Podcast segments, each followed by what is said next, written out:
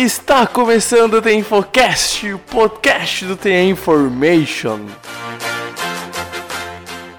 Joga pro alto e reza! Oh my God! Davis is gonna run it all the way back! Auburn's gonna win the football game! Auburn's gonna win the football game! Pass is intercepted at the goal line! A vitória do Kansas City Chiefs! Vai, Cairo! Vai, Cairo!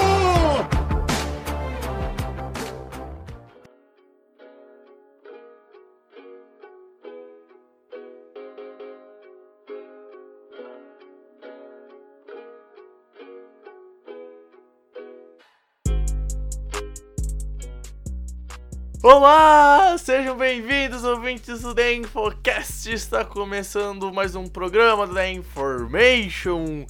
Programa de edição número cento e cinco, Pedro Matsunaga, com o espírito natalino, já desejando a você Feliz Natal, se você está ouvindo dia vinte e quatro, dia vinte e cinco, ou pós-Natal, enfim. Feliz Natal, Pedro Matsunaga, tudo certo, meu amigo? Fala aí, Bregs, fala aí, ouvinte do The InfoCast. Feliz Natal aí pra você que não... tá estudando a gente no dia vinte e cinco, né, ou que já passou do dia vinte e cinco aí, é, provavelmente esse podcast vai sair no dia vinte e quatro, né, Bregs? E... Exatamente, eu espero que eu consiga editar dia vinte e quatro e pôr ele no ar dia vinte e quatro. E né? assim... Eu não, sei se vai, eu não sei se vai ter algum maluco que vai ver esse podcast na véspera então, de Natal. Então, é isso que eu ia falar. Mas, mas vai que eu tenho, então eu não duvido de nada. A, a né, gente mas... tá fazendo um serviço aí pra, pra, pra, pra comunidade aí, De, que gosta do futebol americano, que acompanha o The InfoCast, que, pô, ali, ó, véspera de Natal, você já tá ali nas suas... Tem, tem família que não, não espera pra jantar, né? Tá ali nas suas, pô, dez horas da noite ali, já, já acabou de jantar a galera, eles têm que ficar escutando aquele tiozão do pavê, fazendo aquelas piadas horríveis. Escuta o InfoCast ah, tá aqui, nossa. Salva aqui pra... Põe, pra... põe um fonezinho, vai de boa, é. E deixa, deixa o tiozão falar, deixa Exatamente. A tia pedir as namoradinhas, dos namoradinhos, e fica com a gente que a gente pelo menos vai dar um assunto legal do que tu ter que responder que tu não tá namorando porque tu não quer. Então tem, tem melhores opções pra fazer durante a, a ceia natalina, eu diria. Ou se não, Pedro, eu vou dar outra dica, caso vocês não queiram ouvir a gente, ou tu já ouviu a gente, eu vou ter que... Cara, eu vou ter que falar uma verdade. Ô, oh, tem coisa melhor do que forró, velho. Porque, porque, cara, ouvinte, eu vou fazer uma dica cultural que eu queria fazer há tempo no podcast, mas eu não tinha gancho. E agora com, com uh, ficar com fone de ouvido eu tenho gancho. Pesquisem for, músicas pop e músicas de rock em versão forró. Meu... É um universo à parte e eu digo, vicia, e vicia muito, Pedro Matsunaga. Eu só queria deixar essa dica cultural aí no ar antes de a gente começar este programa. E cara, meu, na boa, assim, depois da N F L só vem as músicas com forró e tem um gap gigantesco pro terceiro melhor entretenimento do mundo. Cara, de... meu, é o auge da humanidade, cara, é o auge da humanidade. É, é isso aí, né? Esse... Não, Não, o, o, pior, o pior que é bom, eu vou, ó, tem uma versão de Counting Stars que eu considero melhor do que a original. Sweet Weather do The Neighborhood, eu considero a versão forró mais legal. E é legal que não importa a música, cara. Tu vai sempre querer ficar dançando porque o ritmo não te faz e, ficar e, parado. E, Meu... e assim, ó, eu vou falar... A... É, versões de música em forró é o sambo que deu certo. Sim, e, totalmente. E, e se você totalmente. gosta de sambo, eu só lamento te dizer, mas você tá errado. É isso. É, é. Cara, sambo é algo inovador, só que talvez esteja muito à frente do tempo que a gente vive. Porque, meu, deu errado, velho. O Sambô fez Sambão bombou uh, quando gravou aqueles D V D com ação livre, sei lá, dois mil e dez, dois mil e nove. E depois disso, morreu, cara. Morreu, velho. Infelizmente, pior que eu gostava um pouco de Sambô. Eu gostava do, do, da, da ideia dele. Só que, cara, meu, forró é mil vezes melhor do que samba, então, né? Só queria deixar esse adendo. E vou ficar com a frase do Pedro. Se tu gosta de Sambô, desculpa, tu tá errado. Porque hoje em dia eles ainda existem, velho. Não faço a mínima não, ideia disso. Não sei também. Cara, eu nunca mais vi nada deles. Caraca, velho, pra tu ver como, como essa vida é injusta e fracassada com quem está à frente do seu tempo. Eles estão em dois mil e sessenta e nove e a gente tá justo em dois mil e dezenove. Mas, Pedro Matsunaga, o objeto, o objeto, o objetivo desse podcast não é falar de música. E, ah, não sei que a gente, sei lá, faça um infocast com as melhores músicas pra te animar antes de um jogo de N F L. Daria pra fazer, aliás, é um, é um, é um bom tema, mas enfim... É, quando a, quando a off-season chega, cara, sei lá, tu vai falar até da mãe do cara que joga futebol americano. Ah, o podcast hoje não é pra falar disso e é pra gente dar uma comentada do que aconteceu na, na Week dezesseis, Week dezesseis, e, e tudo que abrange ela em cenário de playoffs. A gente teve jogos importantes pra decidir a divisão e algumas divisões tiveram seus campeões conhecidos nesse final de semana, nessa rodada. Então a gente vai para os recados e na volta o Pedro e eu comentamos tudo que aconteceu na semana dezesseis da National Football League. Bom, pessoas, lembrando para passar que o nosso site é o the information dot com dot b r. Lá tem nossos textos, análises, previews, podcasts, vídeos, tudo que a gente faz tá lá. Então confere lá, deixa O, o, o seu comentário, se tu gosta do que a gente está produzindo, etc e tal. Pode deixar o comentário também nas redes sociais. No Twitter a gente vai arroba Information N F L, no Instagram e no Facebook The Information N F L, no Twitter The InfoCast The Information N F L, Information N F L. Pesquisando assim você acha a gente. Então nessas redes sociais, lá no site tem tudo que a gente produz. As redes sociais vão estar linkadas lá no post do podcast no nosso site. Então não tem desculpa pra não seguir a gente. E pedindo também pra levar o nosso perfil adiante, passa o nosso site, o podcast, as nossas redes sociais pro seu amigo, pra sua amiga, cachorro, tio, vizinha, papagaio, avó, avô, enfim, pra quem você quer levar o futebol americano, ou a ajudar a deixar aquela pessoa mais viciada ainda, a apresentar o esporte, enfim. A gente tem uma série de conteúdos sobre como o futebol americano é, suas temáticas, suas regras, suas faltas, seus times, as histórias da liga e das franquias que ela tem. Então tem muito conteúdo, os playoffs estão chegando e é a época perfeita para tu viciar o seu amiguinho, a sua amiguinha no futebol americano. Também lembrando que a gente tem um plano de assinatura, seja membro do The Info Club e tenha tudo de bom e do melhor do conteúdo do futebol americano que a gente produz. São textos extras sobre o mundo da bola oval e nossas opiniões e tudo que abrange o mundo da National Football League. São três planos bem baratinhos, menos de cinquenta centavos por dia. Também lembrando que a gente tem o Apoia-se, caso você goste do nosso trabalho e queira ajudar a gente a continuar com ele, a gente tem o Apoia-se, vai ficar linkado na descrição também. Ajudando com qualquer valor já ajuda imensamente o nosso site a continuar perpetuando a mania do futebol americano pelo Brasilzão da massa. E lembrando também os nossos parceiros, a Big Up Estampas, a Sports, a Swing Imports. Então as lojas que vendem conteúdo do futebol americano vão estar linkadas na, no post também. Então chega de enrolação e bora para falar um pouquinho de National Football League.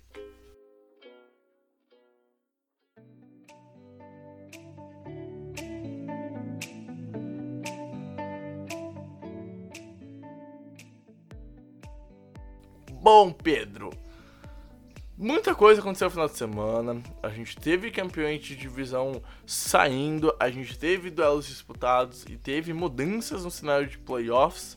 Então a gente vai começar dando uh, um, um enfoque maior na, na E F C. Afinal, no sábado, Pedro, a gente teve um confronto que a gente esperava que não fosse acontecer essa temporada, mas aconteceu. Quem diria que Buffalo Bills e New England Patriots duelariam na semana dezesseis pela A F C East? Isso aconteceu, os Patriots ganharam, foram campeões de divisão, devem ir como seed dois e os Bills irão provavelmente como seed de número cinco, vão via a primeira vaga de Wild Card.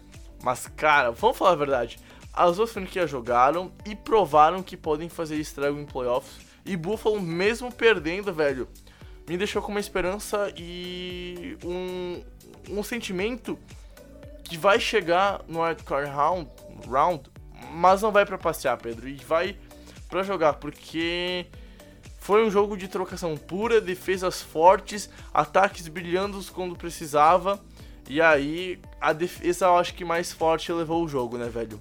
É, assim, é...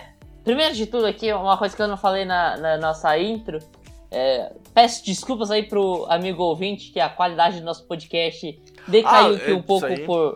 Por minha culpa, né? Eu tô, eu tô viajando aqui, é, graças ao Natal, passar o Natal na fa- com a família, e aí por isso eu não consegui transportar meus equipamentos para gravar o podcast. Mas fiquem tranquilos, já já volta. Para os playoffs, com certeza, já, já vamos ter a, a mesma qualidade de antes. E, e sobre o jogo, né, Bregs? É, eu acho que você falou algo interessante sobre a melhor defesa acabou vencendo, mas é, eu acho que assim. Pelo menos, é, na minha visão, eu acho que o foco do jogo não pode ser esse. É, eu acho que, assim, primeiro, é, o, o Buffalo Bills, e principalmente nas mãos do Josh Allen, eu acho que, assim, a gente sabe que o, o forte do Buffalo Bills são, são as jardas terrestres. E, e assim, eles nem passaram das cem jardas terrestres, né? Eu acho que a consistência do, do jogo terrestre dos Bills é muito maior do que a do Josh Allen, naturalmente. E o Josh Allen saiu muito bem é, em algumas oportunidades. A gente sabe que ele termina com cinquenta por cento de aproveitamento dos passes, que não é um aproveitamento bom. É, ele teve momentos muito oscilantes, ele perdeu é, é, lances simples até. Mas, cara, a, aquele touchdown que ele passa pro Knox é, é espetacular. É, e, sim, e não só esse passe, tem um passe pro Cole Beasley também, que é genial. Então, o Josh Allen é um cara que, assim, ele, ele consegue fazer... tirar o, o... O que me incomoda nele, Pedro, é que ele oscila bastante, sim, né? Porque a, a gente vê ele fazendo passes gigantescos, precisos, e aí depois ele faz passes ruins. E tipo assim, pra mim ele é o cara de Buffalo, ele não vai ser trocado pro ano que vem. Eu já vi podcast falando que uh, o Josh Allen é um cara que é isso e vai ser isso na N F L e tal. Eu não acho, cara, eu não acho. Porque a gente sabe... E pelo menos eu vejo que ele não chegou no teto dele. O teto dele pode ser melhor. Sim. E ele vai, obviamente, ao longo da sua carreira, ficar mais polido em questão desses passes, cara. Então, ele só tá no segundo ano dele. Então, muita calma pra afirmar que ele não vai ser nada. Só que assim, velho, é impossível tu falar pra olhar o que ele fez contra os Patriots. Principalmente no quarto período, que ele foi muito bem. No ter... Cara, o segundo tempo, aquele T D gigantesco que ele lançou e o drive que ele fez pra in... quase empatar o jogo é de outro mundo. Ele errou um passe aqui e aí. E aí a gente não vai culpar porque a gente viu o Mahomes ano passado indo pra New England errando passes de T D. E a gente vê outros caras grandes na N F L errando passes pra T D. E parece que quando o Josh Allen faz isso é um tratamento um pouco diferente. Mas, cara, e... aquela fourth down, velho, que ele foi pro sneak... E que ele não converteu, ele foi no segundo esforço. E tu já falou isso, Pedro, uns, uns podcasts atrás. Quando ele fez a mesma coisa contra o, o, os Cowboys. Velho, ele tem a força de vontade que um Q B precisa ter pra ser o franchise player da franquia dele, né, velho? É, assim, é, sobre um pouco disso que você falou, né, Briggs? É, muito se falou, muito se fala ainda sobre isso, né? Sobre, ah, o Josh Allen não... É, é, é isso aí, ele não vai passar disso, ele mostra a inconstância desde sempre. Primeiro, eu acho que assim, do primeiro ano em Wyoming até hoje, ele mostra evolução a cada ano. É, uhum. se, se falar que ele foi inconstante desde sempre, é verdade. Mas a gente vê uma, uma, ele sendo um pouco mais constante durante o tempo. Se você comparar a temporada passada com essa temporada, você vai ver uma diferença gritante de evolução do Josh Allen. É, o outro ponto, cara, é, na época do draft, se muito se falou, e eu concordo plenamente com todas essas análises, e concordei na época, continuo concordando hoje, o Josh Allen era o Q B mais cru daquela classe. E eu continuo concordando, ele é o Q B mais cru daquela classe na, na época do draft. Ele era o, o Q B mais cru daquela classe. E mesmo assim, hoje ele é o segundo melhor Q B da classe dele. Ele só perde pro Lamar Sim. Jackson, que foi draftado na trigésima segunda escolha. Então, assim, é, isso demonstra muito de como o Josh Allen tem potencial para evoluir, e mesmo ainda sendo cru, ainda precisando evoluir bastante, ele já é o cara de Buffalo.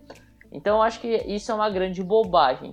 E, e seguindo nesse, nesse aspecto de, de, do ataque, né, Que assim, falar das duas defesas chovendo molhado, a gente falou aqui no preview, a gente vem uhum. falando o ano todo. Concordo. Mas, concordo. Cara, primeiro, eu falei do Josh Allen no ataque de Buffalo e agora falar do ataque dos Patriots.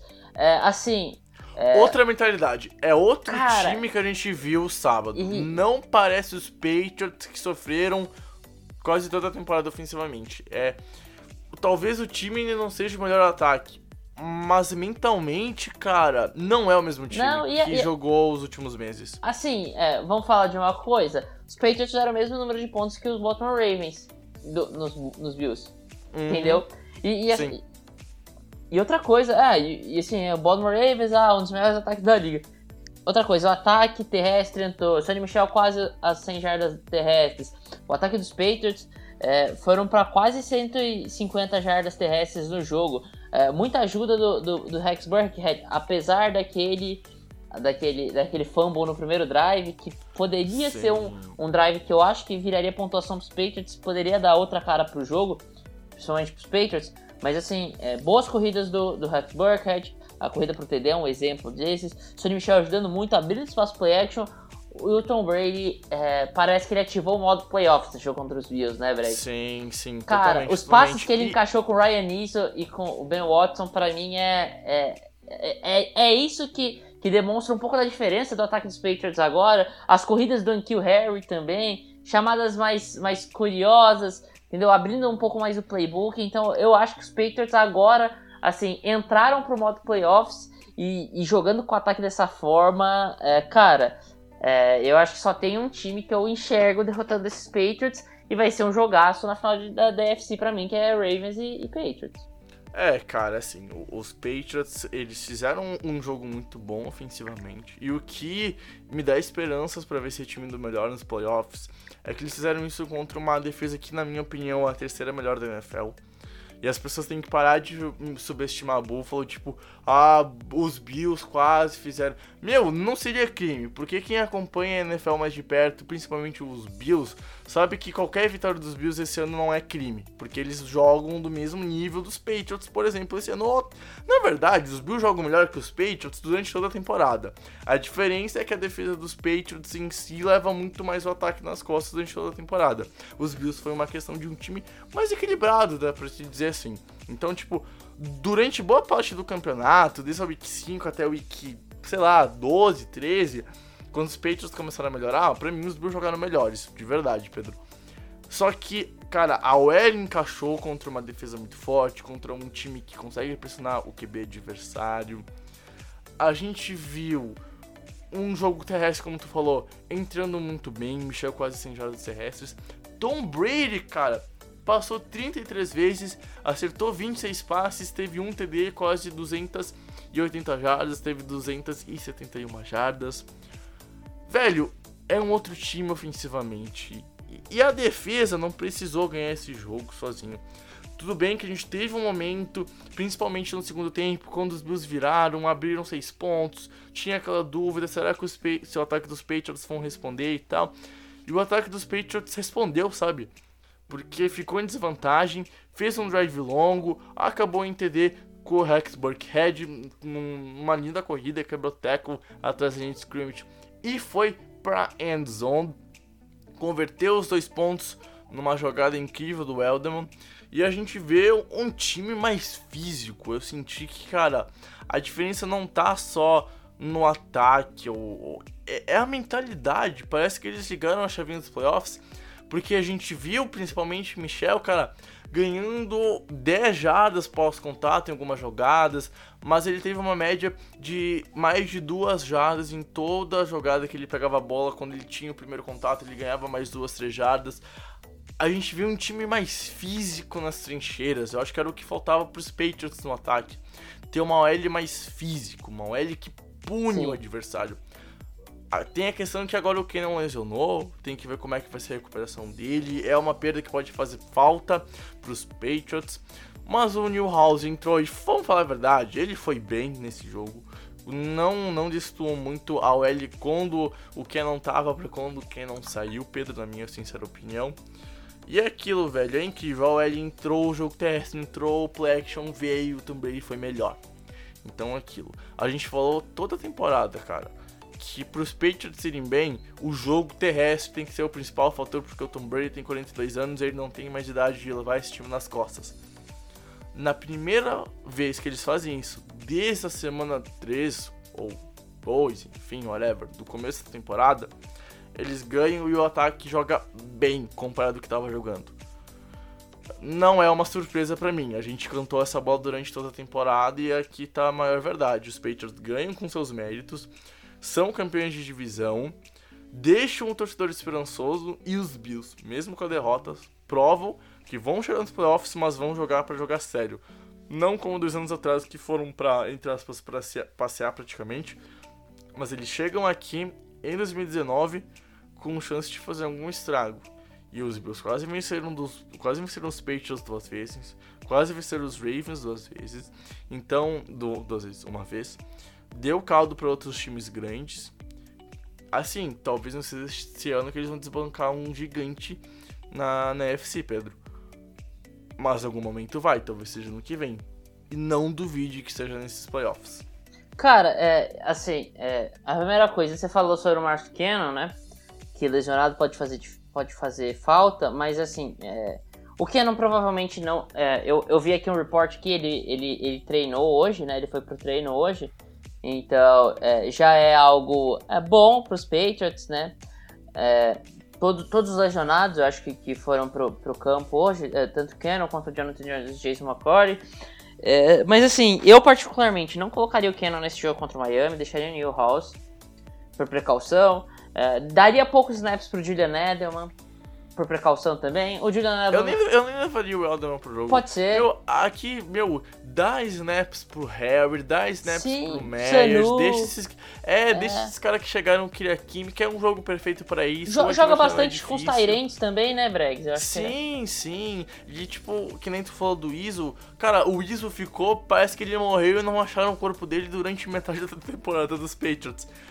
E ele foi bem no último jogo, então dá também alguns snaps pro, pro grupo de tenentes, não só pro Lacoste, que é o melhor tenente dos Patriots, hoje é o T número um da franquia, mas dá snap pros outros, os outros recebedores da posição de tenente, testa o jogo terrestre, é um jogo que os Patriots têm que ganhar, mas pode também fazer alguns testes pra pós-temporada.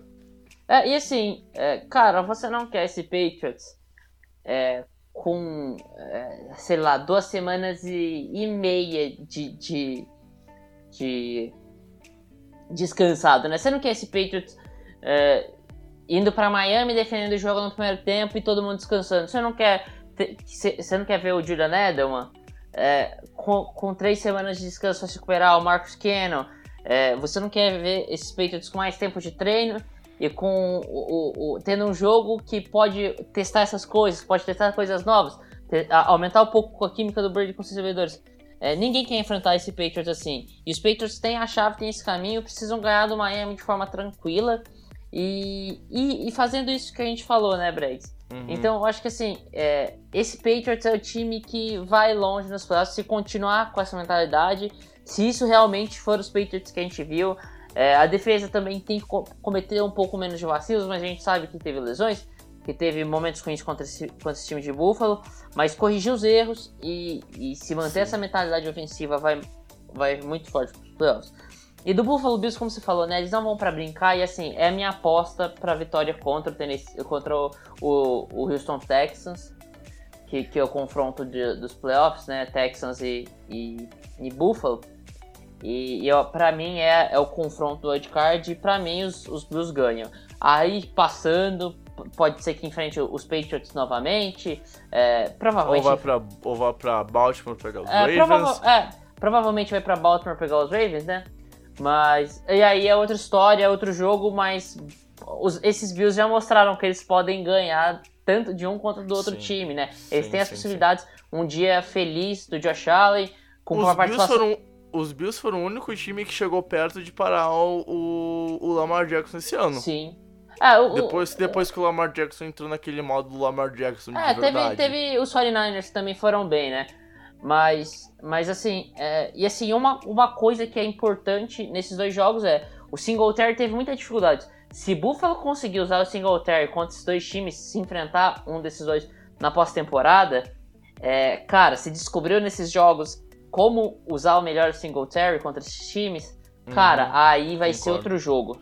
A, o, a Singletary, o Singletary é a chave pros Bills. Se ele for alimentado, ele vai jogar bem. Não à toa que quando ele joga bem, a franquia ganha. Exemplo contra a equipe do Cowboys lá no Thanksgiving desse ano. Então, se ele for bem alimentado, ele pode ser a arma dos Bills. E aí, cara, meu, o Buffalo tá desenhando certinho pra talvez fazer alguma coisa interessante em janeiro. Pode até perder, mas eu não vejo esse time tomando um vareio na pós-temporada.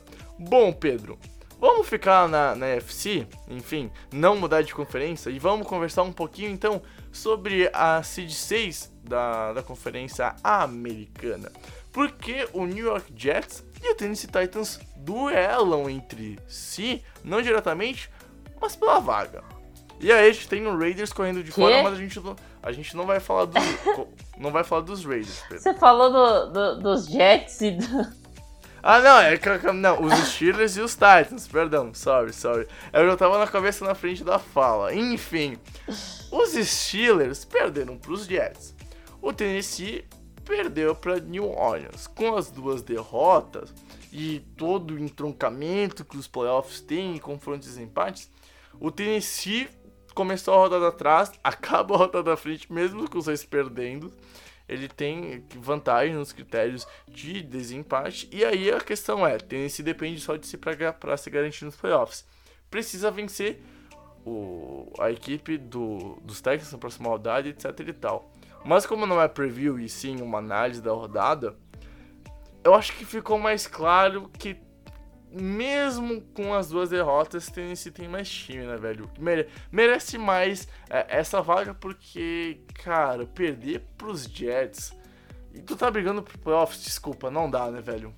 É, assim, v- vamos lá. É, eu acho que eu vou comentar os dois times ao mesmo tempo e eu vou falar algumas coisinhas rápidas aqui. A gente vai apro- aprofundar um pouco mais no, no preview.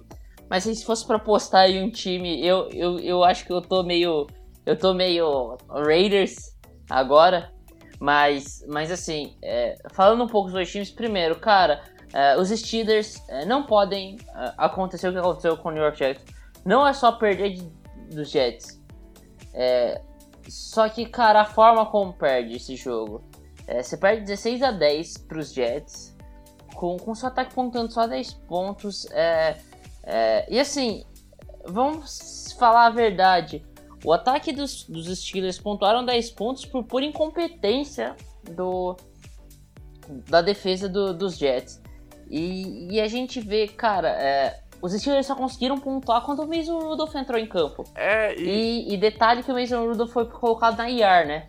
Uhum, então, uhum. Devlin Hodges é o, o Q B titular na última partida.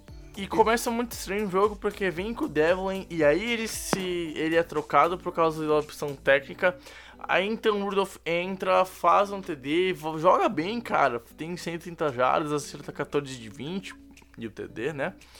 Só que ele sai machucado, vai pra I R, o, o Devlin volta e confusão, confusão, confusão e confusão nesse ataque. E aí o James Conner só tem seis carregadas para trinta e duas jardas, o jogo T S não entra, fica insistindo em um jogo aéreo que não dá solução com o Devlin Rodgers, drops, o último drop do Juju, cara, uh, o Juju esse ano tá, tá é dece- decepcionante. Queda de, é, queda decep- de produção dele foi, foi é, brutal, é decepcionante, né? Era o ano para ele se firmar como receiver número um e ele não consegue jogar. Por uma série de motivos, ele vai voltando que vem muito questionado e com aquela dúvida, bah, será que ele é o número um dos Steelers? Será que ele é o cara pra substituir o que o A B fazia? Porque depois que o A B saiu dos Steelers, cara, ninguém mais hum, nem chegou perto de fazer o, o que o Antonio Brown fazia, por mais que ele fosse... Naquela época não era, mas hoje é um doente mental, ele tem algum... E não é doente mental de chamar ele de... É verdade. Ele tem alguma... Não, não é possível que o A B não tenha alguma doença mental. Ele deve ter algum problema. E não é pra chamar o cara, pra fazer zoação com ele. É, realmente, eu tô preocupado com o A B, porque uma pessoa normal não faz o que ele faz fora de campo. Enfim, só que dentro de campo ninguém mais chega perto, os Steelers é uma confusão ofensivamente, a defesa leva essa equipe pra frente, só que não consegue ganhar todos os jogos. E quando o ataque tem uma partida deplorável, como teve essa semana, a franquia perde pros Jets.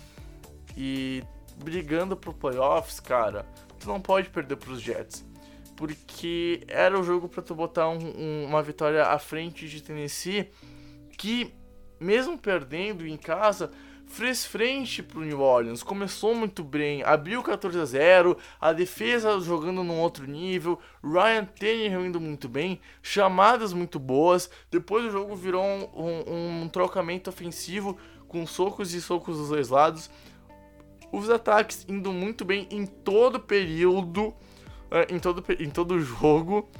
E aí no quarto período, principalmente o terceiro, cara, o, o, o New Orleans estou no terceiro, faz vinte e um a sete no terceiro período. E aí no quarto consegue dominar mais essas ações. Uh, tem polêmica uh, sobre aquele fumble no último período, eu achei falta. E já vi aquele lance ser marcado, ou lances muito menores serem marcados faltas. E, e aquela jogada, aquele teco que virou fumble uh, e fez o jogador do Tennessee desmaiar. Uh, não foi dado falta e eu achei um erro drástico da arbitragem, na minha opinião, Pedro.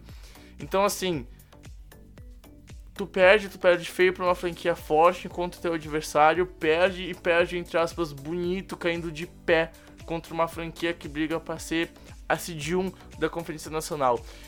Eu acho que a forma como esses dois times perderam mostram bem quem é mais forte, sabe? É, sim, é, eu concordo plenamente, e, e é isso, cara, é, eu falei um pouco sobre os Steelers, mas os Titans é, fizeram um jogaço contra o New Orleans Saints. Estavam é... sem o seu principal jogador, Derek Carr não jogou, o jogo terrestre foi nulo, e o Ryan Tannehill aguentou conseguiu o tranco durante levar, todo sim. o primeiro tempo, e aí no momento faz diferença um, um melhor, ter um melhor Q B, ter um Michael Thomas e ter um staff muito melhor, que foi pós-intervalo. É assim, a, de, a defesa do, dos Titans no primeiro tempo, é, principalmente nos primeiros drives do ataque dos Saints, é, é algo para os, os Titans tentarem fazer sempre. É um dos melhores ataques da liga, se tem o melhor ataque da liga, esse ataque dos, do New Orleans Saints. E, cara, eles conseguiram limitar totalmente esse, esse ataque do, do, do Saints no começo do jogo, né? Uhum. É, assim, até o, o último drive do, do, do segundo tempo foi, foi, foi assim, o, até um, um dos últimos drives do segundo tempo, né? Que foi aquele touchdown extremamente rápido do Alvin Kamara, numa jogada de erro na arbitragem, né? É, é, é bom ressaltar isso, que teve um, um, um false start ali antes de sair o T D, mas saiu o T D ali no, no, no final, próximo do time de Warren, né? Então, assim, os Titans foram muito bem defensivamente no primeiro tempo, e ofensivamente eles conseguiram demonstrar coisas valiosas, principalmente no que você falou, né? Ryan Tannehill conseguindo levar esse ataque sozinho e indo muito bem, né? Uhum. E, meu, é a primeira vez que eu vi um false start tão claro não ser marcado, sabe? É, hum, a arbitragem, de novo, sendo um fator no jogo não tão decisivo assim, mas pés, essas faltas não marcadas, foram erros em momentos importantes da, da, do jogo, em um fumble, em uma jogada que vira T D, então a, meio que pesa, né? E, e assim, de novo, eu acho que os Titans vem, são mais preparados para fazer alguma coisa em janeiro, porque já ganharam, por exemplo, dos Chiefs, e eles devem jogar contra os Chiefs, caso seja um seed número seis, então seria um confronto, uh, um rematch entre essas duas franquias em dois mil e dezenove, e a gente já viu que os Titans conseguem sim ganhar dos Chiefs. E enquanto isso, só para dar um destaque aos Raiders, a franquia de Oakland precisa de dez resultados para dar certo.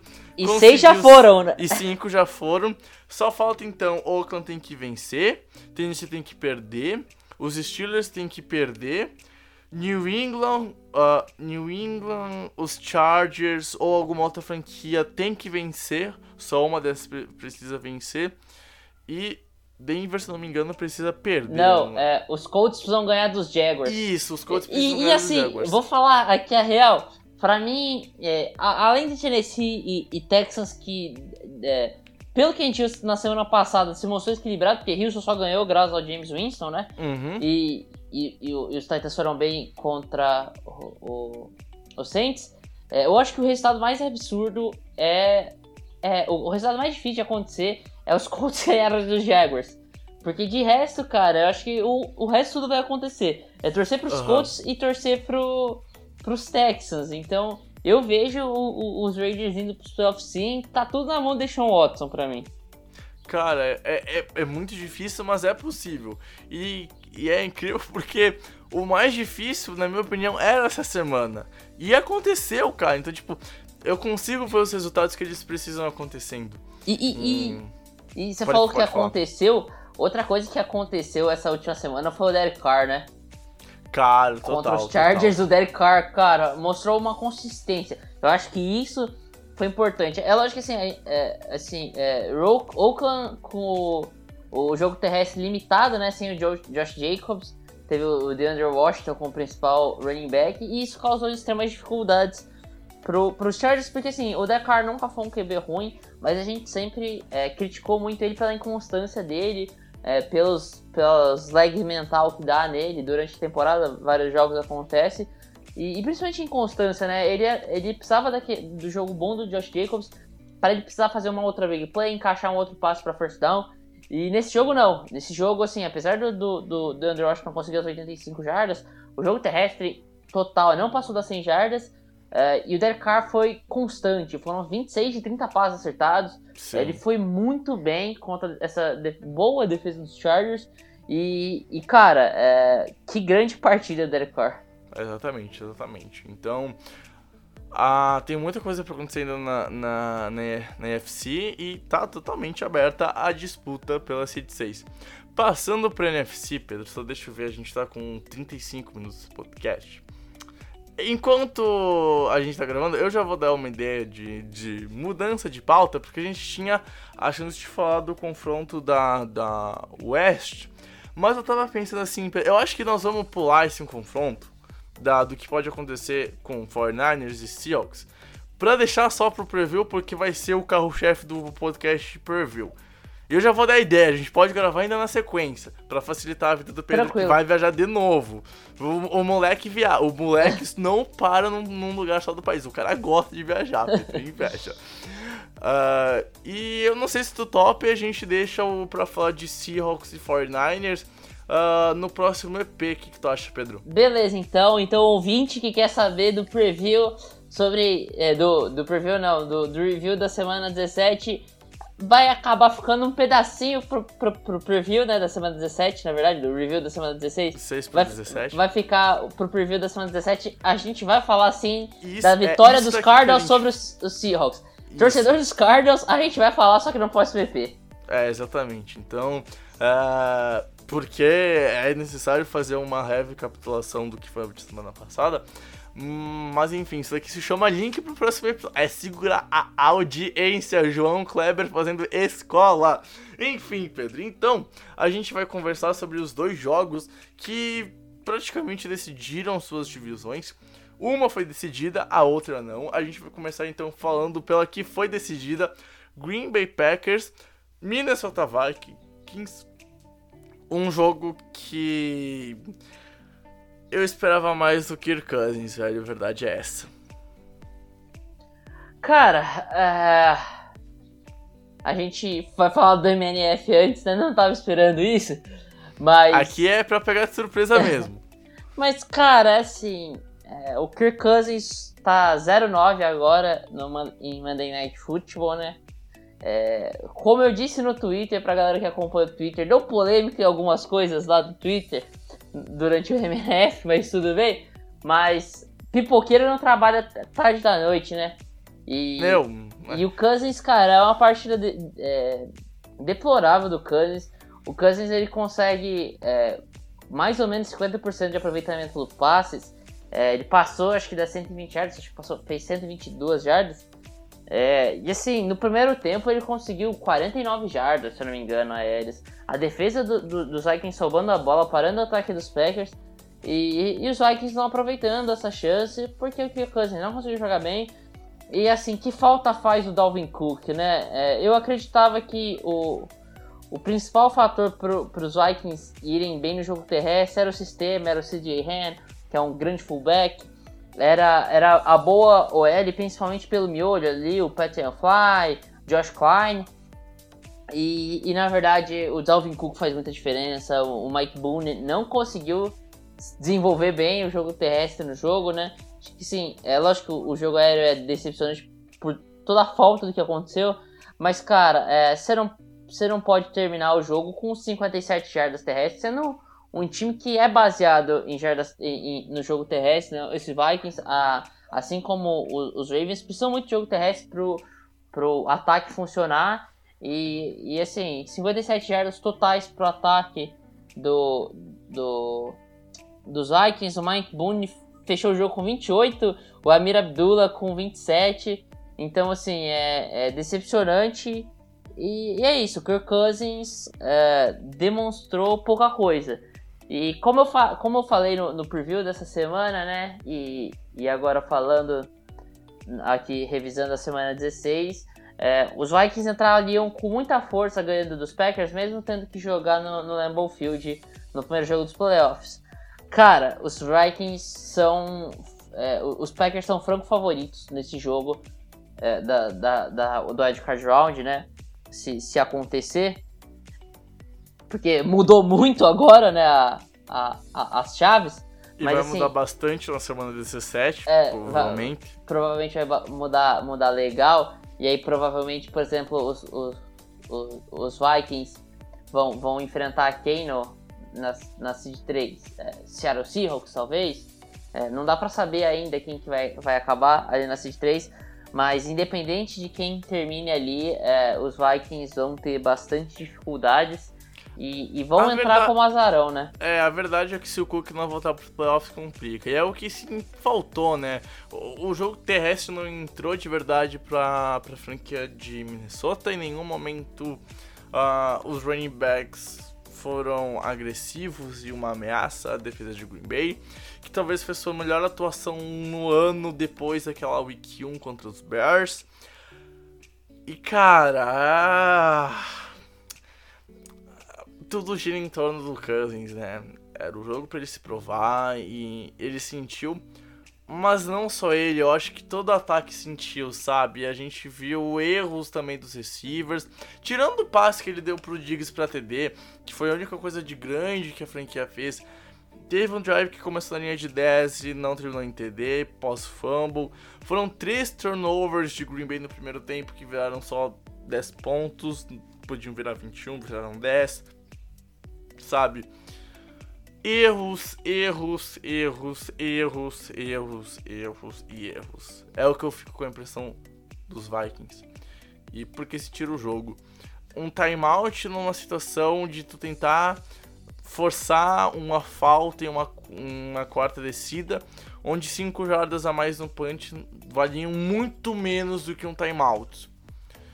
Não arriscar uma quarta longa, tudo bem, difícil de converter, mas tu já tá perdendo. O que, que é a diferença de perder de treze para vinte? Ah, os Packers jogaram para vencer, os Vikings jogaram para não perder. E a diferença ficou no placar, na minha opinião, Pedro. Ah, um time que parece não estar tá pronto para jogar playoffs sem seu grande jogador, enquanto Green Bay chega e se prova que é uma franquia que pode fazer estrago em, em dezembro. A gente não, não viu Green, Green Bay ainda ser um, um grande time terrestre, aéreo, etc e tal, mas a gente viu uma personalidade nesse time que a gente não tinha visto em toda a temporada, no jogo mais importante do ano. Então isso tem relevância. A gente viu uma personalidade de uma defesa muito forte e o Aaron Rodgers jogando muito no segundo tempo, mas principalmente o, o, o, o Aaron Jones, dois T Ds, um gigantesco de cinquenta e seis jardas para matar o jogo. Ele teve cento e cinquenta e quatro jardas, vinte e três carregadas, além do T D. Ou seja, o jogo terrestre pesou. Aaron Rodgers passou quarenta vezes e foi muito bem. Não teve um grande número de jardas, teve uma interceptação, mas foi o Q B que ele precisava ser para a franquia vencer esse jogo num duelo tão defensivo que foi. E aí, dentro dos erros da, da, da partida, o Green Bay também soube lidar melhor com os erros, soube melhor se reagir a eles, e a diferença de tudo isso que a gente está falando fica clara no vinte e três a dez. Dos erros, de como reagir a eles, de como foi o jogo terrestre das equipes, como foi o jogo aéreo das duas equipes. E aí tudo volta para aquele vinte e três a dez que gira em torno de, cara, poxa, Cousins, tá na hora de valer os oitenta e quatro milhões. E, e é aquele jogo que era para dar o ânimo pro Kirk Cousins de verdade, para se provar. E pelo terceiro ano seguido, ele chega no final de dezembro com a chance de ser o cara da franquia e ele joga mal. E aí vem todo o psicológico. E aí os Vikings já começam a pensar, ou o Dalvin Cook volta logo, a gente não vai fazer nada nos playoffs, Pedro Matsunaga. Cara, é, e assim, eu acho que já adiantando para os playoffs é, e vendo esse jogo, é, a, a, a defesa dos Packers vão muito forte para os playoffs. Acho que isso é importante. O jogo que eles fizeram contra o Minnesota Vikings é, não foi só. É, é lógico que há deméritos, muitos deméritos do, do Vikings, do Kirk Cousins, é, do, do Mike Boone, Amir Abdullah e, e todo mundo, né? Stefon Diggs também, com aquele passe horrível que ele deu pro. Nossa, aquele. Pro, aquele pro Kirk Cousins. Aquela jogada do, do Philly Special foi horrível. Cara. Ah, cara, o Diggs não tinha por que lançar daquele jeito, né? Mas Sim. enfim, é, eu acho que apesar de tudo isso. Cara, a defesa dos Packers é, simplesmente foi, foi impressionante, cara, o que eles fizeram, é, pressionando muito o Kirk Cousins o tempo inteiro, não dando espaço pro Kirk Cousins, é, Zadarius Smith, que jogador espetacular, três sacks e meio. As trincheiras de Green Bay, cara, foram surreais, sim, velho. Sim. Não, não deixou o backfield dos Vikings em, em paz em nenhum momento do jogo, a O L dos Vikings jogou de forma horrível, tem muita culpa nesse resultado.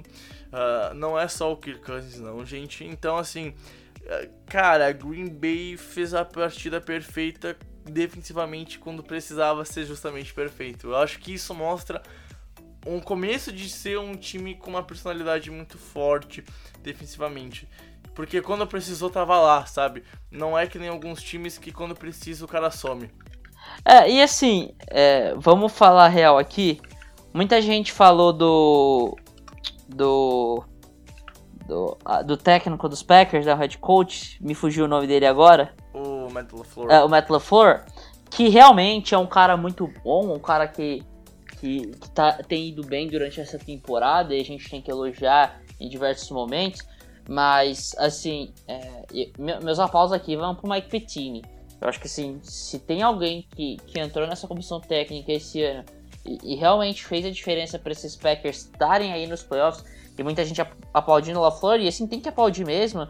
Ele é um, um técnico estreante que pegou um time que estava meio defasado e conseguiu levar para os playoffs, mas cara, o Mike Pettine tem muita responsabilidade nessa Total. ida para os playoffs. A defesa dos Packers é uma defesa que a gente não via fazia muito tempo, é, a gente via os Packers sobrevivendo de Aaron Rodgers por muito tempo, e, e assim, esse ano foi diferente. E não só porque o ataque não dependeu do, tanto do Aaron Rodgers, mas porque a defesa fez o trabalho dela, foi muito bem. E, e muitos méritos no Mike Pettine nisso, que é o coordenador defensivo do, dos Packers. É, e assim, os Packers com essa vitória dos Vikings vão reforçado para a temporada regular. A gente falou muito aqui dos Packers, né, que era um time que não tinha algo a mais, que, que, pare, que ia para os playoffs, parecia que para apanhar de qualquer um que pegasse. E depois dessa vitória contra os Vikings, eles vão para os playoffs, garantindo o título da divisão, né, da, da N F C North, e vão dizendo assim para todo mundo, nosso algo a mais está aqui. A gente não vai de passeio para os playoffs, não. A gente tem uma defesa muito forte, a gente tem é, a, a, os Smith Bros, né, na, na, no lado defensivo, o Preston Smith e o Zadar Smith, é, dois caras que vêm jogando muito das contratações da, da, da off-season. A secundária vem num nível bem legal, né? Com o Jair Alexander, com o, uh, o, o Darnell Savage, com o, o Kevin King. Então, assim, uh, uh, o Amos também, né? O, o safety. Então, assim, uh, os Packers vêm com uma defesa forte e com um ataque que tem o Aaron Rodgers. E, cara, nos playoffs você não pode duvidar de Aaron Rodgers. É, ele não vem bem, ele tem sido um bom quarterback apenas nessa temporada. A exemplo de outros caras que a gente conhece, né? A gente viu o Drew Brees também caindo de produção, o Tom Brady também parece que indo para a fase final da carreira, e parece que essa é uma, uma temporada muito de, parece, passagens de bastão, né, Brex?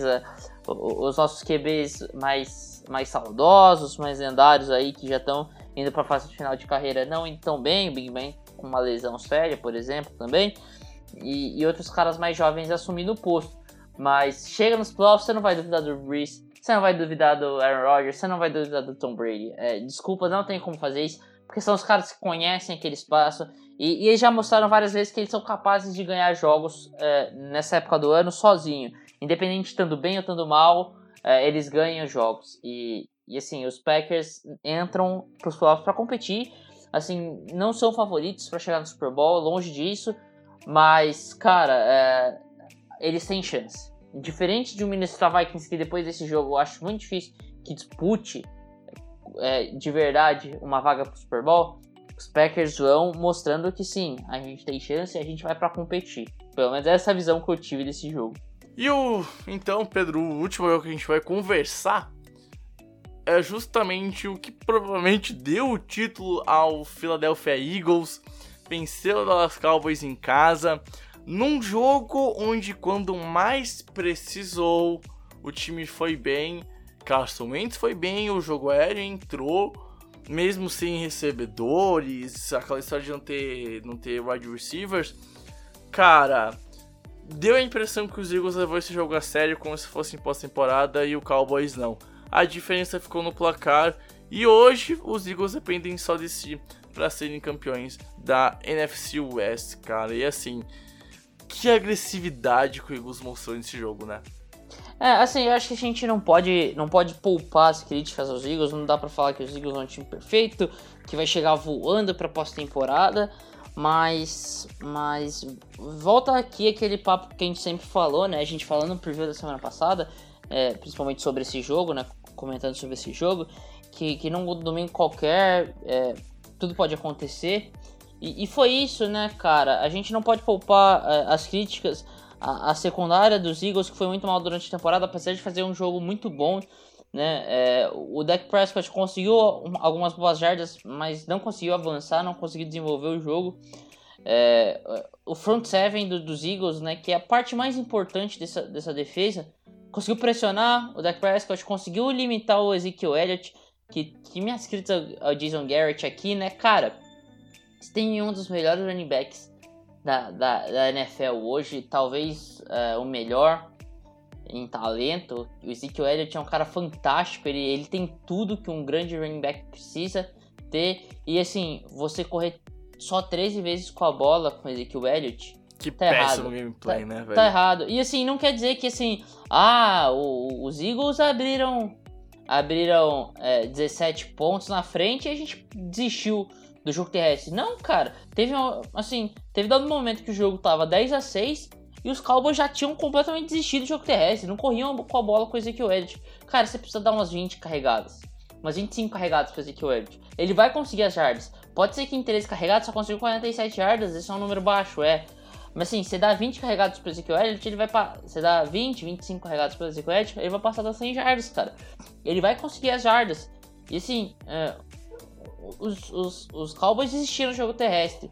E, e voltando para os Eagles, né, analisar um pouco mais os Eagles, primeiro é isso, né? É, não dá para poupar as críticas ao time dos Eagles, tudo que eles fizeram durante a temporada, tanto é que eles vão terminar nove a sete a temporada, então a gente vê que não é um time tão forte assim.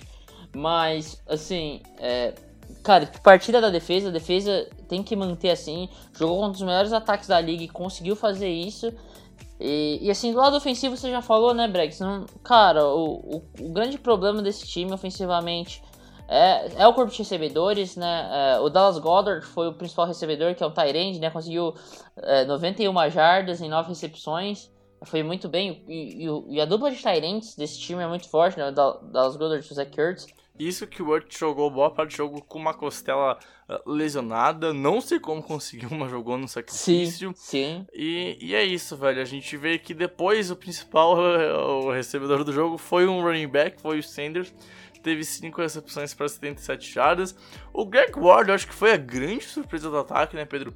Receiver que ninguém conhecia e vai lá e tem cinquenta e uma é, jardas. É, é um cara que jogou no, na E F, né? Exato, exato. É... Então, assim, a, os Eagles mostraram que tem alguma chance. Eu acho que os seis times da N F C, alguns obviamente mais, outros menos, mas todos podem fazer suas coisas em janeiro. Talvez seja o melhor playoff da N F C nessa temporada em muito tempo, na minha opinião, Pedro. Mas é aquilo, cara. Eu acho que assim, tu não olha só para as stats de um time, tu olha para como esse time joga quando tu analisa. E os Eagles, cara, jogaram com uma intensidade que a gente não viu em todo o ano. E aí a gente falou do lado de Green Bay, que quando precisou a defesa foi lá e teve personalidade e tal. Aqui foi a mesma coisa, a gente tem que valorizar isso.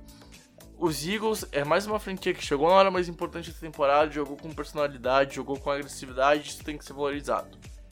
Porque os Cowboys tinham a mesma importância para essa partida, há muito tempo a gente sabia como é que essa partida ia ser importante. A gente cantou essa bola lá na semana dois, semana três, Pedro. E o que acontece? Os Cowboys não levam tão a sério essa partida, os Eagles levam mais a sério. A gente vê um time diferente, com um, a ambição, parece. Parece que os Cowboys não têm ambição de ganharem a divisão. Tá desgastado o trabalho do Garrett, que deve acabar na próxima segunda-feira, pós-semana dezessete, na Black Monday. E, de novo, cara, quando mais precisou, os Eagles teve personalidade. Isso tem que ser valorizado. Porque num domingo qualquer, um time com personalidade como os Eagles foram, por mais que sejam ruins, pode acontecer. Ninguém falava que os Patriots iam perder para os Eagles no Super Bowl cinquenta e dois. Aconteceu. E, e é isso, velho. Os Eagles têm um staff e um elenco que já foi campeão há um tempo atrás. E não faz muito tempo. Faz só dois anos, então tem jogadores que foram campeões. E é um time acostumado a ir para playoffs. Não tem como não falar que esses Eagles não têm experiência em playoffs. Ainda mais o Doug Peterson, né? Vamos falar a verdade. Que treinador. Cara, quando ele precisa pôr o time profissional... Quando ele precisa pôr o time profissional na H, ele consegue pôr, né, Pedro?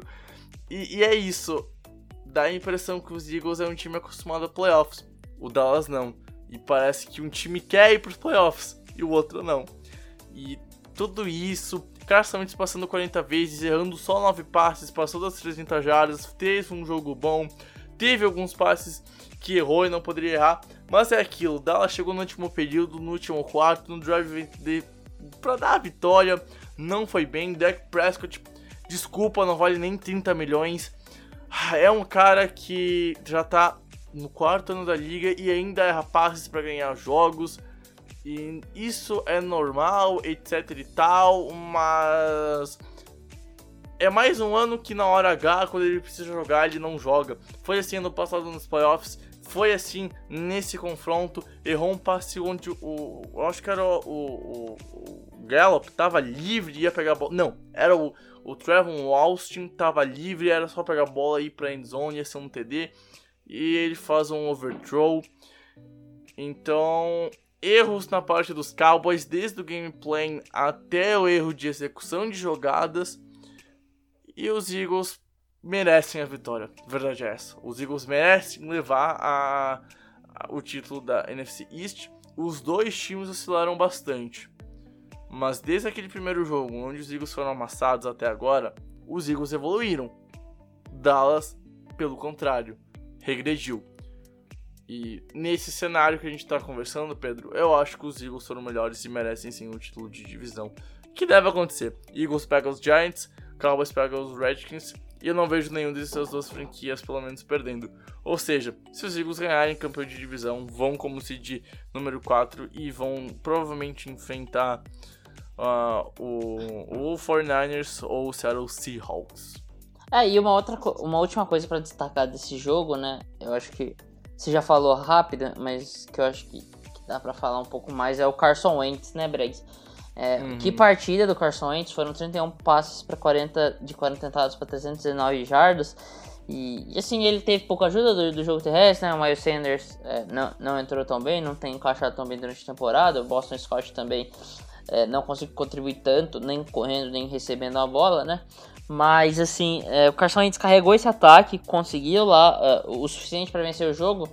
E é isso, se o Carson Wentz pôr a bola debaixo do braço, falar que, cara, eu sou o cara de novo, é, diante da... É, sou o cara que, que, que era antes das, da, da, da lesão, né? De, de ter rompido o ligamento do joelho. É, é difícil você apostar tão veemente contra os Eagles, ainda mais um time que, que, que cara, na sua história... É, recente, né, já ganhou o Super Bowl sendo underdog, né, perdendo, é, sendo o, o, a zebra, ser, sendo a aposta mais arriscada em todos os jogos que foi jogado nos playoffs. Então eles entram para os playoffs de novo dessa forma. Lógico que não, provavelmente não chegam no Super Bowl novamente, mas podem ganhar um jogo ou outro de playoffs, porque, cara, como ganharam esse jogo num domingo qualquer, tudo pode acontecer. Num domingo ou num sábado qualquer de playoffs, tudo pode acontecer. E quem sabe os Eagles ganharem um jogo de playoffs também, né, Bregs? Meu, é Nick Vincent, man. Então, eu não duvido dos Eagles. Do Cowboys eu duvido bastante. Dos Eagles, não. Eu acho que o staff dos Eagles dá um, um, um, uma carga a mais pra ele, sabe, Pedro? Porque tu duvida do cara que ganhou do Bill Belichick no Super Bowl? Eu não duvido do Doug Peterson. E se tu duvidar, desculpa. Talvez tu, talvez tu duvide do time, do time eu entendo, do staff não. E a gente já viu como o staff da N F L faz diferença, porque esse jogo aqui foi ganho pelo staff, pelos head coaches, em plano de jogo, o que fazer, decisões a ser tomadas. Um cara sabe vencer o Super Bowl, o outro só sabe aplaudir. Então, é isso, cara. E, e, cara, o Garrett vai sair, né, velho? Não tem como sustentar ele mais um ano. Ah, né? Cara, não, não tem como. O cara é muito fraco. É... Esperem por Calvin Riley no, nos, nos Cowboys. Plausível, é, é, é a cara do, do Jerry Jones. E esse velho desgraçado também, tá na hora dele contratar um general manager, sim, e sim, sim, cuidar sim, só sim. das finanças do, não, clube, não, não, desculpa, do, do time. Ele não, né, pode mais ser G M desse, desse time. Tá ah. na hora de empregar alguém, passa a tutela, fica só com o financeiro. Mas não dá, cara. O cara já tá muito velho pro futebol americano. Tá lá no Hall da Fama, etc e tal, mas... Meu, cara, tem muita coisa errada nos Cowboys e não é dentro de campo. Dentro de campo essa franquia tá, tá errada dentro de campo, mas o que eu quero dizer é que dentro de campo tem talento. O que tá errado tá fora de campo. Staff, a, a, a parte mais burocrática da franquia, a, tem que mudar algumas coisas, cara, e, e é isso.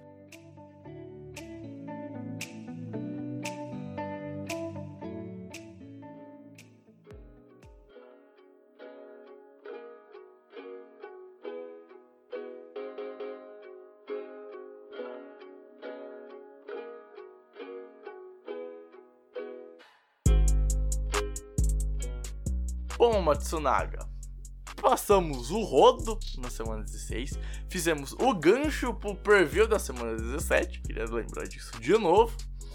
E com isso, Pedro, só tenho a agradecer contigo, pra nossa amizade continuar em mais um ano, pra você, amigo ouvinte, continuar em mais um ano com a gente. Feliz Natal a todo mundo de novo, e independente se tu já passou do dia vinte e cinco e etc e tal. Uh, um bom final de ano também. A gente vai repetir isso no próximo uh, episódio de final uh, de ano da semana que vem.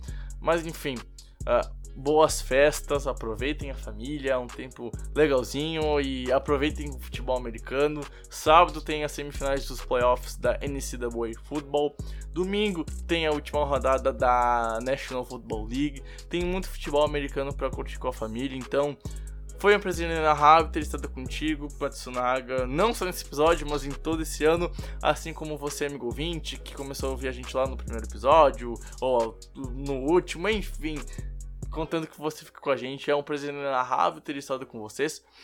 E a gente se encontra então no próximo episódio, texto, vídeo e o que a gente fazer de conteúdo para a N F L. Então, novamente, Feliz Natal, boas festas e aproveitem com muita N F L.